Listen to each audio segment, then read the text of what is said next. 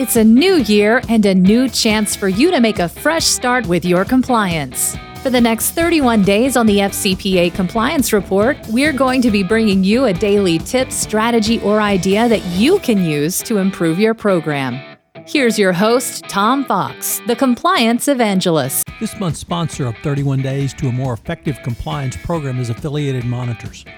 Founded in 2004, Affiliated Monitors provides professional, independent integrity monitoring and ethics and compliance assessments nationally and internationally and across almost all industries. With its knowledge of effective ethics and compliance programs and cultures, Affiliated Monitors is respected for its work as the corporate monitor on matters ranging from multinational corporations to small and mid sized companies and even individuals. Having served in over 750 monitorships, no one has more experience as an independent monitor than the team at Affiliated Monitors. For more information on how an independent monitor can help improve your company's ethics and compliance program, visit this month's sponsor, Affiliated Monitors, at www.affiliatedmonitors.com.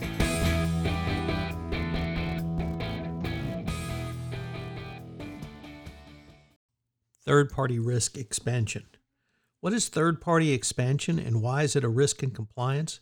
Historically, people have talked about simply an entity outside of your organization as a third party. However, that definition is broadening to mean really that entity which works with your company. Obviously, this can be a supplier or vendor, it can be a service provider, a customer, a joint venture partner, or an intercompany affiliate. A broader view would include intercompany affiliates as third parties, even though many people would see them as just being another entity inside of a business. As the definition of third parties continues to expand, this only makes life more complicated for anyone trying to do third party risk assessments, then the tiering creates an exponential change. Previously, a tier one supplier is one of the counterparties your organization is directly working through in the sales channel. Next, a tier two is one that your company's tier one counterparty is working through. This means for risk managers, assessing the various risks have to go deeper and deeper. One way to do so is trying to understand the connections between tiers one, two, three, four, and so on. The problem is that many risks that companies do not manage because they cannot identify the companies which are taking the risks on their behalf. One of the most difficult issues for compliance professionals and risk managers tr- is trying to get their arms around how to handle this issue. You should begin with mapping out and understanding the third parties whose exposure needs to be assessed for your organization.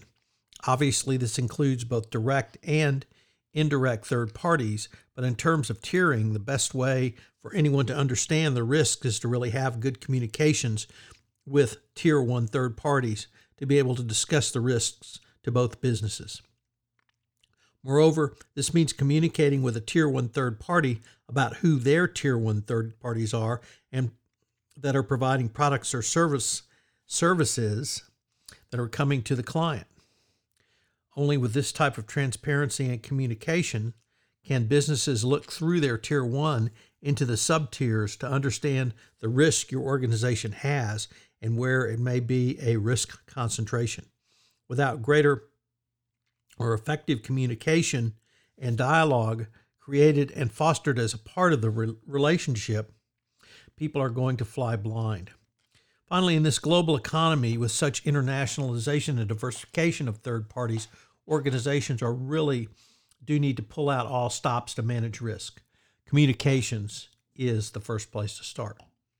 Here, as in other areas of communication, transparency is critical and should be applied everywhere. You should begin with your tier one third parties, but look, but the ability to look deeper into sales chains is equally important. Many compliance professionals can go wrong if they use transparency as a bludgeon as opposed to an opportunity. Then the company they are asking for information from only sees risks in disclosing information as opposed to seeing more commercial value and promoting transparency as a means to commercial value. But it's more about fostering the relationship so that you can adequately assess and then manage the risk. All of this helps to make your supply chain third parties more resilient to market volatility. With this increased volatility, third parties need to be able to go through such periods and come out on the other side still in good business and financial health. This certainly contributes to the long-term longer term health of a company. Another critical area to understanding your business risk is the 2 to 3 year perspective as well as a 1 year perspective. Companies try to align themselves with third parties that have a strong core so that they will be trusted, nimble, and agile over the next few years. However, if you want to avoid all risks, an organization can do so, but this means you have to work to manage risk. The greater the risk usually means the greater the business opportunity. It really turns on getting full risk visibility as one cannot manage unknown risks that can occur in the unknown. All of this leads to more correlations between financial health and weak companies to carry high financial risk and their ability to deliver a quality product. Many compliance practitioners and supply chain professionals understand the need for due diligence, but that's only the starting point. It's the starting point for an ongoing relationship and ongoing dialogue. Ongoing monitoring of companies with more mature compliance programs certainly understand that regarding third parties. More and more companies are embracing this process. It's being able to action analytics and action the data that emerges from the risk management process itself to be able to build a more cohesive risk management process. It's really about linking all of those through the business units of a company that may touch on the risk management of your third parties. So, what are today's three key takeaways? Number one, has your third party risk management program expanded with an expanded definition of third parties? Number two, why is transparency a key for third party management? It is absolutely necessary that you have transparency both up and down the chain. And three, what's the health of your third parties? Are they in good shape business wise?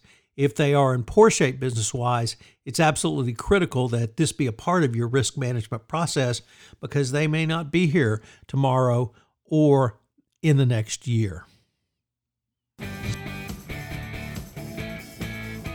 If I could ask you to do so, would you pass on to at least one person this podcast series on the nuts and bolts of compliance as I'm trying to expand my audience base for 31 Days to a More Effective Compliance Program?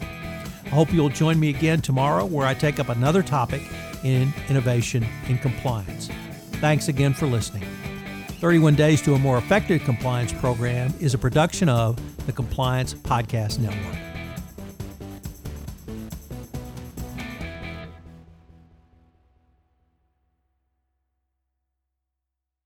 This podcast is a part of the C Suite Radio Network.